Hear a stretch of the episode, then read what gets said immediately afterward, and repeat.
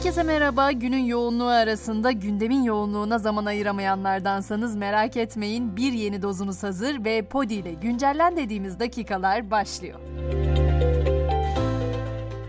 Seçimlere artık malum sayılı günler var. Hatta yurt dışında oy kullanma işlemi başladı. Ama o yurt dışında kullanılan oylar ülkeye nasıl getirilecek sorusu bir süredir gündemde. İşte o, oylar nakil komisyonu ve diplomatik kuryelerle Türkiye'ye getirilecek. Avrupa'daki oyların taşınması için Türk Hava Yolları'ndan 3 uçak kiralanacak. CHP Grup Başkan Vekili Özel de seçim güvenliği için her türlü önlemi aldıklarını söyledi. Özel seçimi kazanmaları durumunda bakanlığa gelecek isimlerin ise İstanbul veya Ankara mitinglerinde açıklanabileceğini belirtti. Deprem bölgesi içinse şöyle iyi bir haber var. AFAD terk ettikleri deprem bölgesine geri dönmek isteyen depremzedeler için harekete geçti.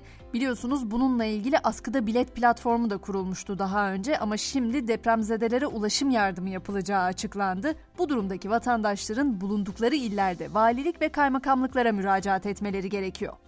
Eğitim konusunda ise Milli Eğitim Bakanı Özer'den geldi açıklamalar. Özer 12. sınıf öğrencilerinin devamsızlıktan sınıfta kalmayacağını açıkladı. Bu kararında sadece deprem bölgesi için değil 81 ili kapsadığını belirtmek isterim. Yine bugün Çalışma Bakanı Bilgin'den de kulak kabarttığımız açıklamalar geldi. Bilgin gelişen yeni iş ortamları nedeniyle günlük mesai saatlerinin yeniden ele alınması gerektiğini belirtti. Çalışma Bakanı İngiltere'de mesai saatleri 6 saatten 5 saate düşürülüyor. Bizim de yeniden gözden geçirmemiz lazım dedi. Hemen ceplerimizi ilgilendiren haberlere de bir göz atalım. Mesela motorine indirim var. Bu gece yarısından itibaren motorinin litre fiyatı 59 kuruş ucuzlayacak.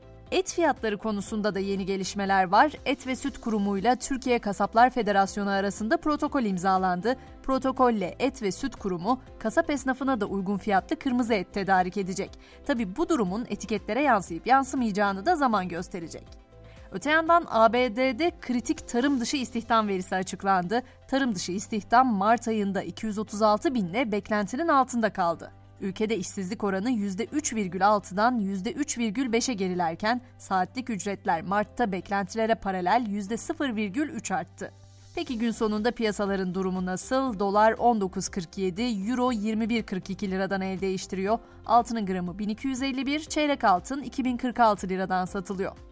Dünyadaki yolculuğumuza kapıda vize uygulamasıyla başlayacağım. Mısır'a seyahatlerde yeni dönem başladı. Dışişleri Bakanlığı Mısır'a seyahat edecek vatandaşların bundan böyle Mısır sınır kapılarından vizelerini alabileceğini duyurdu. Yunanistan ise Türkiye'den tam bir hafta sonra 21 Mayıs pazar günü sandık başına gidecek. Ülkede genel seçimler için yoğun hazırlıklar var ama ana muhalefet lideri ve Yunanistan'ın eski başbakanı Alexis Tsipras'ın yeni görünümü ülkenin adeta gündemini renklendirdi. Botoks yaptırdığı belirtilen 48 yaşındaki Çipras, Star Trek karakteri Mr. Spock'a benzetildi.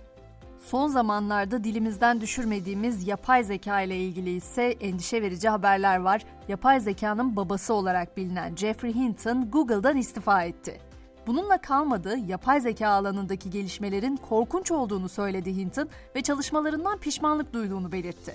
Hinton, yapay zeka sohbet robotlarının şimdilik tehlike arz etmese de yakın zamanda insanoğlundan daha zeki olabilecekleri kanaatini taşıdığını ifade etti. Yine aynı konu özelinde her yıl İsviçre'nin Davos kasabasında düzenlediği zirveyle bilinen Dünya Ekonomik Forumu da 4 yıl içinde hangi işlerin yok olacağını duyurdu.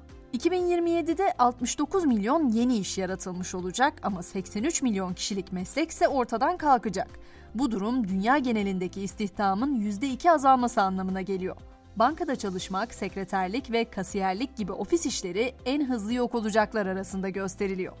Yapay zekanın insanlığı ele geçirmesi fikri yıllardır Hollywood'un gözde senaryolarından biri olsa da Hollywood'da binlerce televizyon ve film senaristi düşük ücretler ve yapay zekanın işlerini elinden alacağı korkusuyla 15 yıl sonra ilk kez greve gidiyor. Amerika Yazarlar Birliği ile Sinema ve Televizyon Yapımcıları Birliği arasındaki görüşmeler grev kararıyla sonuçlandı. Hollywood bugünden itibaren tarihinin en büyük ikinci grevini yaşayacak.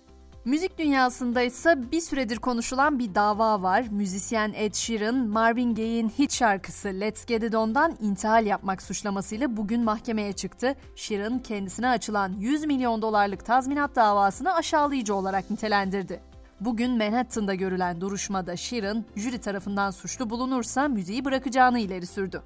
Son notumda bizden bir haber. TRT tarihinde bir ilk olan uluslararası dijital platform bugün görkemli bir etkinlikle duyurulacak. Platform birçok içeriği altyazı ve dublaj seçenekleriyle izleyicisine ulaştıracak. Bu gece düzenlenecek tanıtım gecesinde markanın ismi, logosu, içerikleri, platformun üyelik detayları ve yayın hayatına başlayacağı tarihte açıklanacak.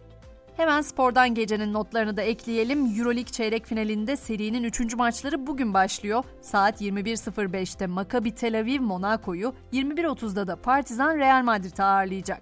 İspanya'da oynanan Real Madrid Partizan maçında çıkan olaylar sonrası Madrid ekibi bu maç öncesi Sırbistan'da ekstra güvenlik önlemleri talep etmiş durumda.